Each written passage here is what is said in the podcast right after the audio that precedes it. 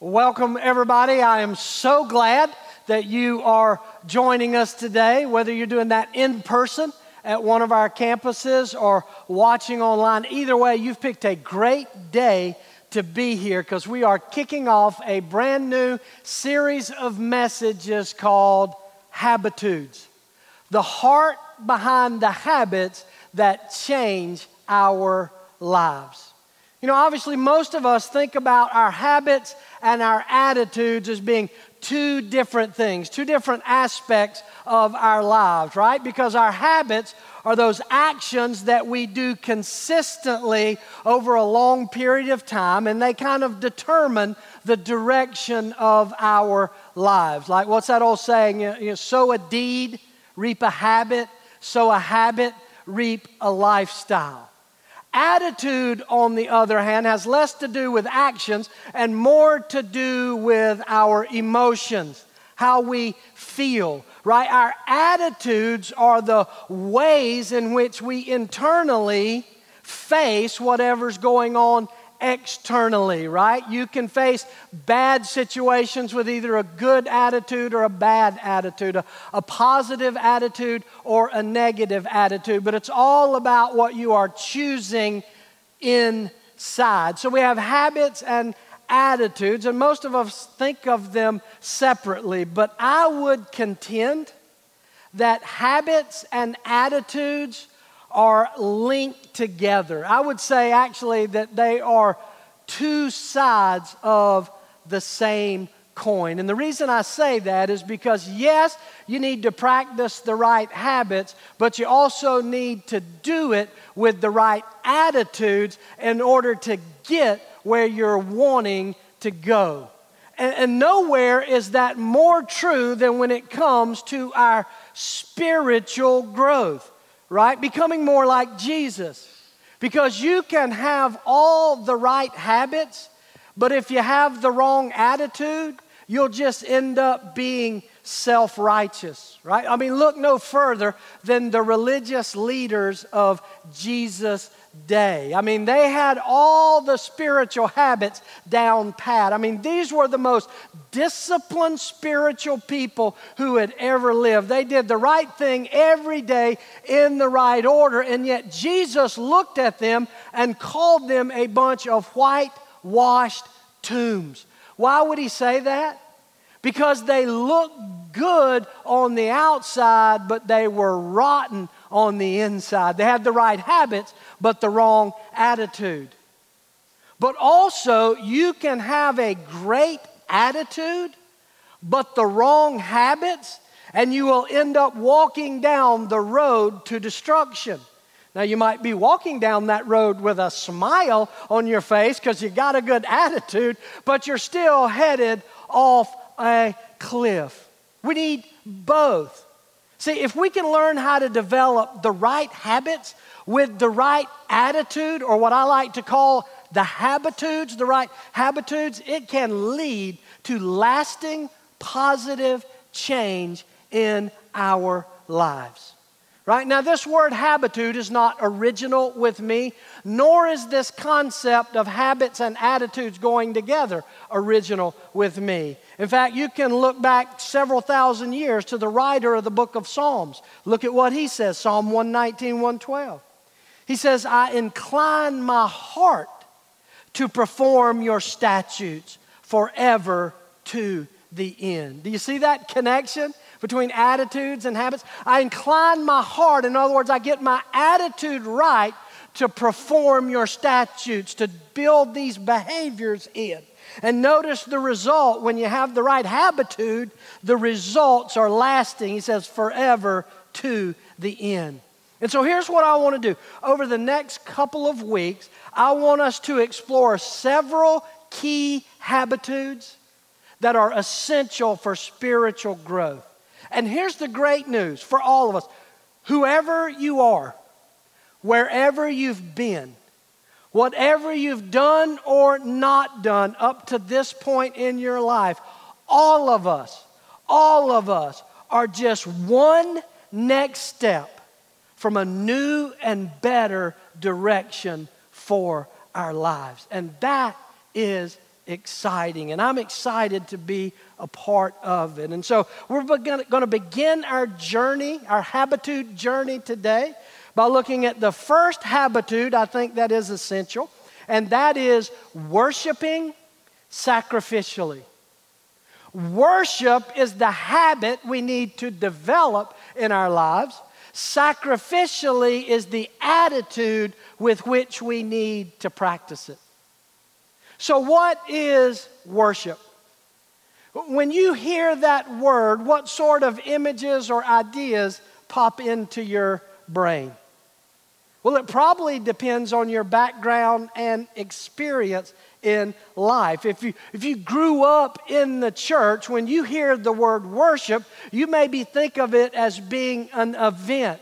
A worship service is something you go to for one hour, one day a week. And so worship is an event. It's kind of like what we're doing right now. Some of you, when you hear the word worship, you think specifically about the music right? The music part of the services, that time where we sing these songs about Jesus, these songs of praises to God. That's worship to you. For some of you, when you think of worship, you immediately default to a, a state of mind, a state of being, sort of this emotion or mood that you feel, right? And for some of you, you think of feeling in worship as quiet and reflective. Some of you think of worship as loud and proud and excited and passionate. Now, listen, all of those things are a part of worship. But understand this worship is so much more than just a service, a song, or a feeling. Worship is a way of life. Worship is not something we do for an hour a week when we gather together or tune in online. Worship is a lifestyle, it is a way we are to live our daily lives. In fact, notice how the Apostle Paul puts it in Romans chapter 12. Paul says, Therefore, I urge you, brothers and sisters, in view of God's mercy, to offer your bodies as a living sacrifice holy and pleasing to God. This, Paul says, is your true and proper worship. Two things I want you to notice in that verse. One, that Paul says that worship is something we do in response to something that has been done for us. Paul says, in view of God's mercy, because of what God has done for us, our response, worship is a response response to what's been done for us. But notice, Paul also says it means being a living sacrifice. Our response to what God has done is to offer ourselves, our bodies, our beings, everything about us, every day, every moment, as a living sacrifice, holy and pleasing to God. That phrase, living sacrifice, would have sounded extremely weird to the people Paul was writing to. Because for a first century Jew, the, this idea of sacrifice in worship was anything but living. It was to take something living and kill it as a sacrifice, right? A sacrifice had to die and be burned up on the altar. Maybe a, li- a sacrifice was living right up until the moment that it was offered in worship, and then it was dead. But Paul says, no, no, no. We're under a new covenant through Christ. You no longer offer living things to be killed as an act of worship. You now live your life as a sacrifice, to give your life away.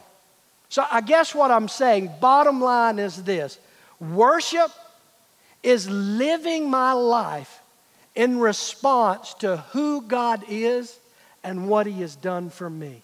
Let me say that again. Worship is living my life every day, every moment, living my life in response to who God is and what He has done for me. That is the habit that we are to develop a habit of a life of worship. And sacrificially is the attitude, the heart behind which we are to practice this habit. So the question is how? How do you do this? What does this look like when you leave here? What does this look like at the office Monday morning or when school gets back in or in your neighborhood or wherever it is that you live and interact? What does it look like to live a life of sacrificial worship? Well, there are many, hundreds, if not thousands of things we can do. I want to focus on three core things, three core truths about how to worship sacrificially. Number one, the first thing I have to do is shift the focus from me to God. Sacrificial worship means shifting the focus from myself, from me, and putting it on God. To develop this daily habit of worship with an attitude of sacrifice requires me to think less about me and more about God. Now, notice I didn't say think less of me. Right? Sacrificial worship is not self loathing. Sacrificial worship is not going around, you know, with a feeling sorry for yourself, an Eeyore attitude. I'm a bad donkey. I'll never be anything. Nobody likes me. Everybody hates me. I'm going to eat some worms. No, that's not sacrificial worship. It's not thinking less of me, it's thinking less about me and more about God. Interesting, our word worship, that English word worship, actually comes from an old English word, and it is the word worth Skype. Worth Skype, which literally means to ascribe worth, to put value on something. So, what you value the most is what you're worshiping. I don't care what songs you sing on Sunday morning or whose name you lift up with your voice. The truth is, whatever you value most, that's what you're worshiping. And let's get real the thing we value most is us, ourselves, what we like, what we want, what we desire. And sadly, we live in a culture that feeds that focus on self right? I mean, Burger King is not the only one who wants you to have it your way. In fact, most of the advertising world, most of the culture is all about putting the focus on you. Social media, all social media is designed to help you make more of you. you it focuses on what you want. That's why whatever you like or stop scrolling and watch whatever videos, whatever news organization, whatever you like, is what the algorithm in social media will send you more of. Why? Because they want to feed that addiction to self. And we all have it, and we all struggle with it every day. And yet, the Bible says self focus is the exact opposite of worship. Again, the Apostle Paul, Romans chapter 8. Paul says, when people's thinking is controlled by the sinful self, they are against God. Those people who are ruled by their sinful selves cannot please God. I think if we're honest, we'd have to admit that sometimes that self focus can find its way into our corporate worship gatherings, right? When we come together like this, if the band plays the song I like and is sung by the singer I like, then I go worship was fantastic today. But if they don't play the songs I like and they're not sung by the singer I like, we walk out and go, worship was not very good today. Or if the preacher I like is preaching a message on a topic that I liked, and I say, man, worship was great today.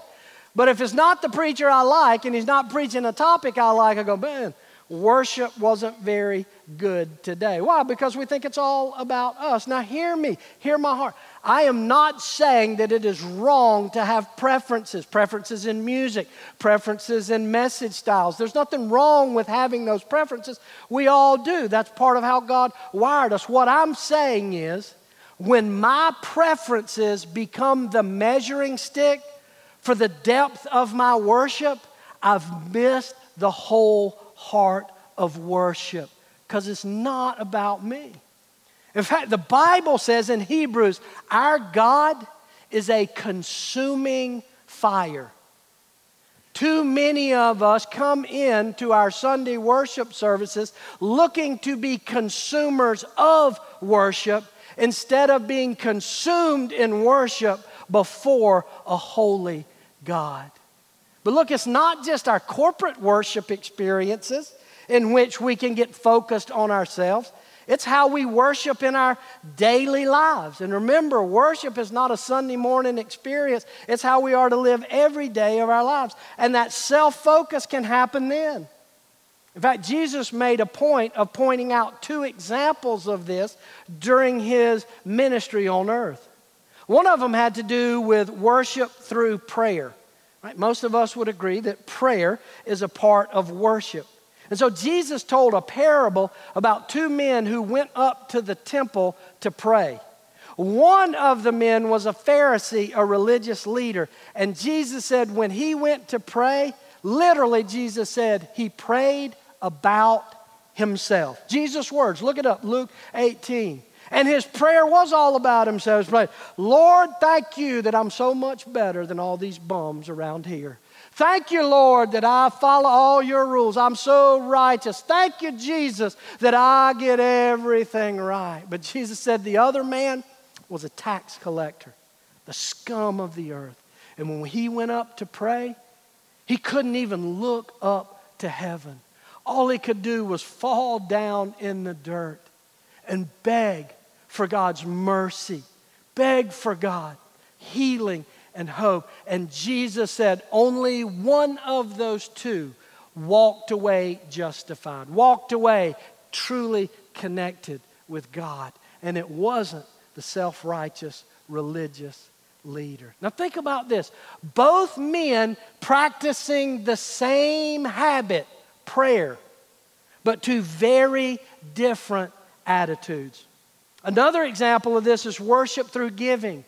Giving is obviously a way to express our worship, our gratitude to God. And so one day, Jesus and his disciples were hanging out outside the temple area, and people were going into the temple to worship. And on the way in, the offering box was on the outside. They didn't pass plates, there was a box in which you dropped your offering in on your way into the temple. And so Jesus is watching all these wealthy people put money, big money, in the box, and then all of a sudden, when nobody's looking, a little old widow lady tries to sneak in. She doesn't want anybody to see because all she's giving is two copper coins. But when she drops those in the box, it is such a powerful moment that Jesus says, Hey guys, hey guys, don't miss this. You see that? She gave everything. These other people, they gave out of the abundance of wealth, but she gave with a sacrificial spirit because it was all she had. Worship, sacrificial worship means I got to get myself out of the center of the universe. So, so let me ask you a personal question. Wrestle with this. I've been wrestling with it all week. I just figure misery loves company. So I'm going to ask you this hard question too. The question is this What one aspect of your worship needs to be a little less about you and a little more about God? Is it the way you view corporate worship? Is it the way you give? Is it in your prayer life? Is it in the way you serve others? If we're going to develop the habitude of sacrificial worship, it has to be less about me and more about God. Number two, the second thing I need to develop sacrificial worship is a heart of surrender. I have to develop a heart of surrender because sacrificial worship not only means focusing less on me, but it also means giving up more of me. Our desire for control is one of the biggest barriers to us living a life of worship. Our desire to try to control the circumstances around us, control the people around us, we try to control the people at work, we try to control our spouses, our children, our neighbors. It is that desire for control that often gets in the way of truly worshiping God. You know, it's interesting. If you do a Google image search of the word worship, almost every picture that will come up on your screen is a picture of a person or persons with their hands like this. Right? You see this everywhere. This has become sort of the symbol, the visual symbol of worship right? And if you're kind of new to the whole church thing, maybe you've shown up at one of our campuses and you've seen people doing this, or you're watching online and the camera pans back and you see people doing this. You're like, what are they doing? Right? I don't understand. Do they have a question? Do they need to go to the bathroom? What are they doing with their hands stuck up? No, they don't need to potty and they don't have questions. They are expressing outwardly a desire to be surrendered inwardly, right? Because what does this mean? This is the international symbol of surrender. That's why we raise our hands in worship. But can I just give you a little real talk here? It's much easier to do this on Sundays in a service than it is to live this out in our homes, our schools, our workplaces, and our neighborhoods. And yet, in order to worship sacrificially, we got to surrender.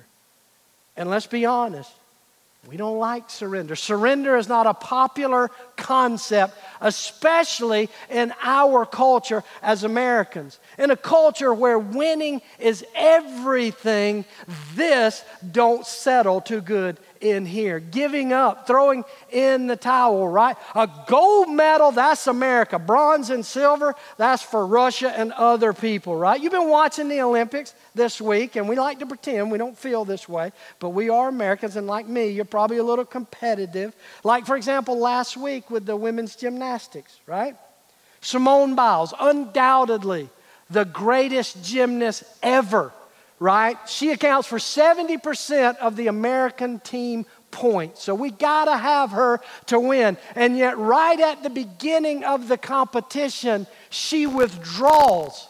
Not because of physical injury, but because of her mental health, because of what's going on mentally in her. Now, let me say this as a mental health advocate, I am thrilled by that. And here's why because I know our community, our nation is filled with young people who are overwhelmed by the stuff of life, but there's too much stigma for them to raise their hand and say, I need help. And if she is willing to do this on this platform, I believe it's going to open the door, at least has the potential to open the door to thousands, if not tens of thousands of people being able to say, I'm not okay, and it's okay not to be okay. So there's a part of me that's thrilled by that, but can I just be honest with you? When I was sitting there watching it, I'm like, no, no, no, girl, you can't quit. This is America. We got to beat the Russians. We need you. Now, I know I feel horrible about that. Don't send me emails. I already beat myself up. But that's how deeply ingrained this desire to win is. See, my point is this we hear that word surrender and it sticks in our craw because we think surrender is defeat. We think surrender is giving up or giving in. But notice the Bible has a very different definition of surrender. Romans chapter 6, Paul says, Give yourselves to God. Surrender your whole being to Him to be what? What is that word? Say it out loud. To be what? Used for righteous purposes. You check that out? Surrender is not giving up. Surrender is giving myself over to be used for something bigger than myself.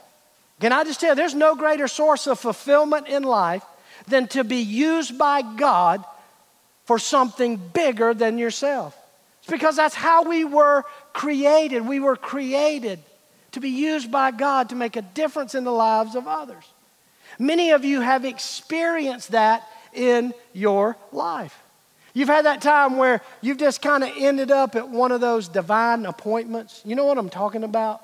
Where you're kind of just in the right place at the right time to be able to help somebody else, to be kind, to meet a need. Or maybe in your life you've been through some difficult and painful experiences, and God has been there giving you the strength to get through it. And now all of a sudden, God brings other people into your life who are walking down that same road, and God is able to use you to make a difference in their life. That's what it means to be surrendered, to be used by God, to give yourself over for something bigger than yourself. But you got to have the right heart. Those opportunities don't happen if you don't have a surrendered heart. So, how do you do that? Two things, write these down. Surrender requires two things. One, it requires trust. Surrender requires trust. I will never, ever willingly surrender myself to someone or something that I don't trust. If I don't trust that they love me and have my best interests in heart, I'm not going to surrender. Kind of like the trust fall. Any of y'all ever done that silly trust fall like camp or some kind of kumbaya corporate lovey dovey retreat? You know what I'm talking about? You stand up in the chair, face backwards, put your hands over your chest. There's a group of people behind you, and you're supposed to just fall back and trust them to catch you. Anybody ever been a part of one of those? Any of it? Yeah. Only like five of us were stupid enough to do it. But anyway, let me ask you this Does it matter who's behind you? Does it matter who's in that crowd that's supposed to catch? Sure. I mean, I want it to be people that I know love me, people that have my best interests in heart, people who don't want to see my head splattered on the concrete, right? Why? Because surrender requires trust. Same is true in your relationship with God. You'll never really surrender your life to God unless you truly trust God. That you trust that He loves you, that He has a plan and a purpose that's better than any plan or purpose that you have, that He has your best interest at heart. And you say, Philip, I don't think I believe that. Because there are things in my life that shouldn't have happened. There are prayers I prayed and He didn't provide. He didn't answer in the way I wanted. How can I know that I can trust God? How can I know that He loves me and wants the best for me? Just look at the cross. Look at the cross.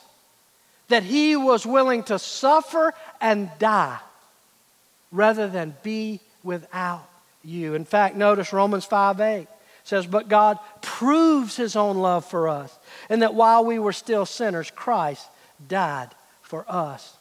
Surrender requires trust, but guess what? It also requires obedience. Surrender requires obedience. In fact, obedience is actually the outward expression of trust, right? This getting up in the chair and folding your hands, I guess that's trust. Obedience is falling back and letting go. Obedience is where we put trust into play.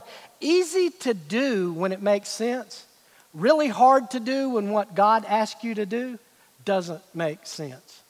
Great example with the Apostle Peter. Before he was the Apostle Peter, he and his brother Andrew were just fishermen, professional fishermen. It was the family business. One night they were out fishing and they had fished all night long and hadn't gotten a nibble, hadn't caught a single thing. And as professional fishermen, I guarantee you, they did everything. They used every trick in the book. They spit on the worm, they held their mouth the right way, they, they cruised over to all their honey holes to try to catch fish, and nothing, zero, nada, they struck out. That morning, they were sitting in their boats on the shore, mending their nets, when Jesus showed up and started teaching a large crowd of people. In fact, there were so many people that kept pushing Jesus back, and so he asked if he could get into their boat, use it like a platform, and they're like, Sure, we got no fish to clean, nothing else to do. So Jesus preaches, and when he's done, Jesus turns to Peter and his brother and says, Hey, dudes, let's go fishing. And they're like, Yeah, not a good day. We've been fishing all night and haven't caught a thing. And Jesus like, Yeah, I know the problem. You've been putting your net on the wrong side of your boat. Like, what? That's stupid, right? We're professional fishermen. You really think putting the net on the other side of the boat, it's the same water. It's like five feet apart. That's the stupidest idea I've ever heard. That would be my reaction. But interestingly, that wasn't Peter's reaction. Look at what Peter says, Luke 5 5. Master, We've worked hard all night and haven't caught anything. But, this is one of those big buts in the Bible, but because you say so, I will let down the nets. Talk about obedience. Trusting, surrendering enough to God to say yes when what He's asking you to do, the step He's asking you to take, the faith He's asking you to have, doesn't make sense. And yet it requires that kind of heart of surrender to live the habitude of sacrificial worship. And then finally, number three, the third thing I need to do is be authentic with God. To be authentic with God. Real worship is about being real with God. In fact, that's what God says. Notice Isaiah 29 13. The Lord says, These people worship me with their mouths and honor me with their lips, but their hearts are far from me. Their worship is based on nothing but human rules. You see that? He said they got the right habits, they just have the wrong attitude. Right? There, there's no authenticity. They're just going through the motions. Probably the greatest worshiper of God who's ever lived has to be David in the Old Testament. You know, David is so much more than a kid who killed a giant with a slingshot. And he's so much more than just a guy who became the greatest king the nation of Israel ever had. David is at his core a worshiper of God. In fact, the book of Psalms in the middle of the Bible, about 90 something percent of those Psalms were written by David. A psalm is a song or poem of worship. And David wrote most of them. And if you go in there and read them, you can see, man, David is so authentic in his relationship with God. Because, like, yeah, yeah, on one hand, he says, The Lord is my shepherd, I shall not want.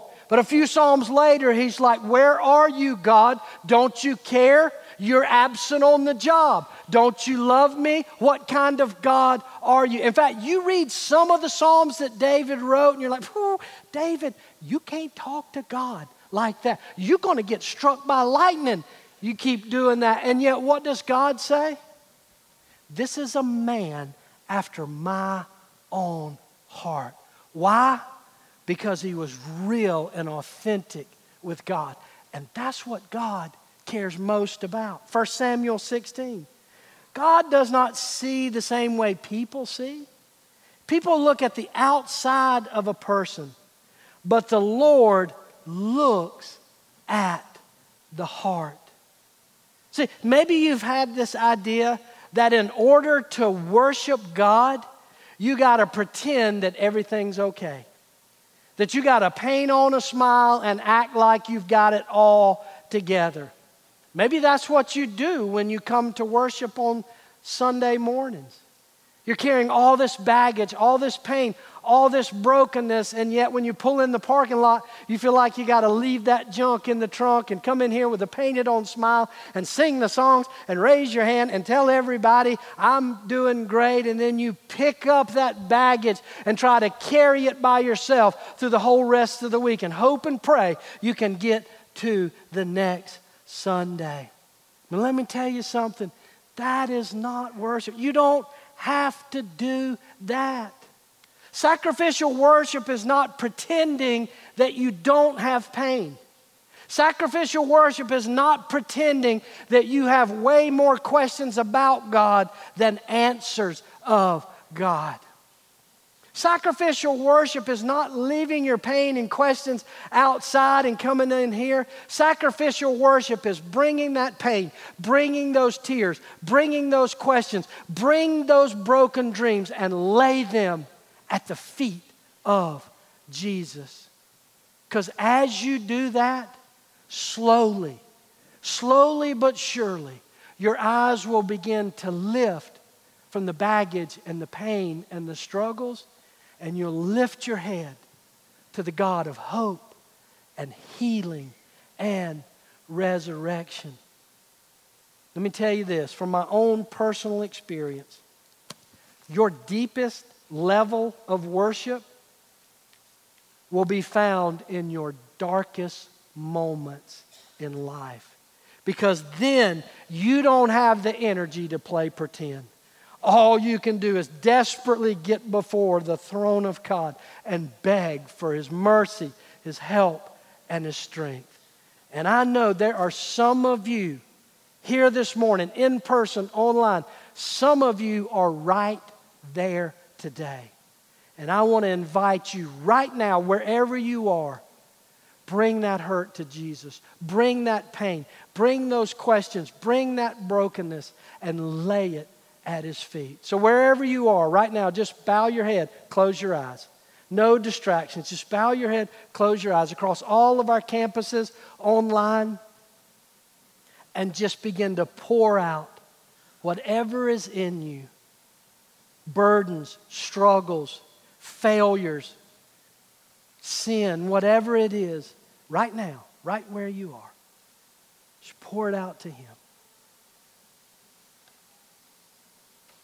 Jesus, I, I thank you that we can come to you in the midst of wherever we are and get before you and recognize your worth. That we can begin to see you and see our struggles in light of you. Father, we need that perspective. We come today not to go through motions, not to check a spiritual habit box, but we come to connect with you, to draw close to you, because you and you are alone are the only one who is worthy. You're the only one who can help. You are the only one who can give us hope. So we come before you in worship with the hands of our heart raised in surrender. We love you, Jesus. In your name we pray. Amen.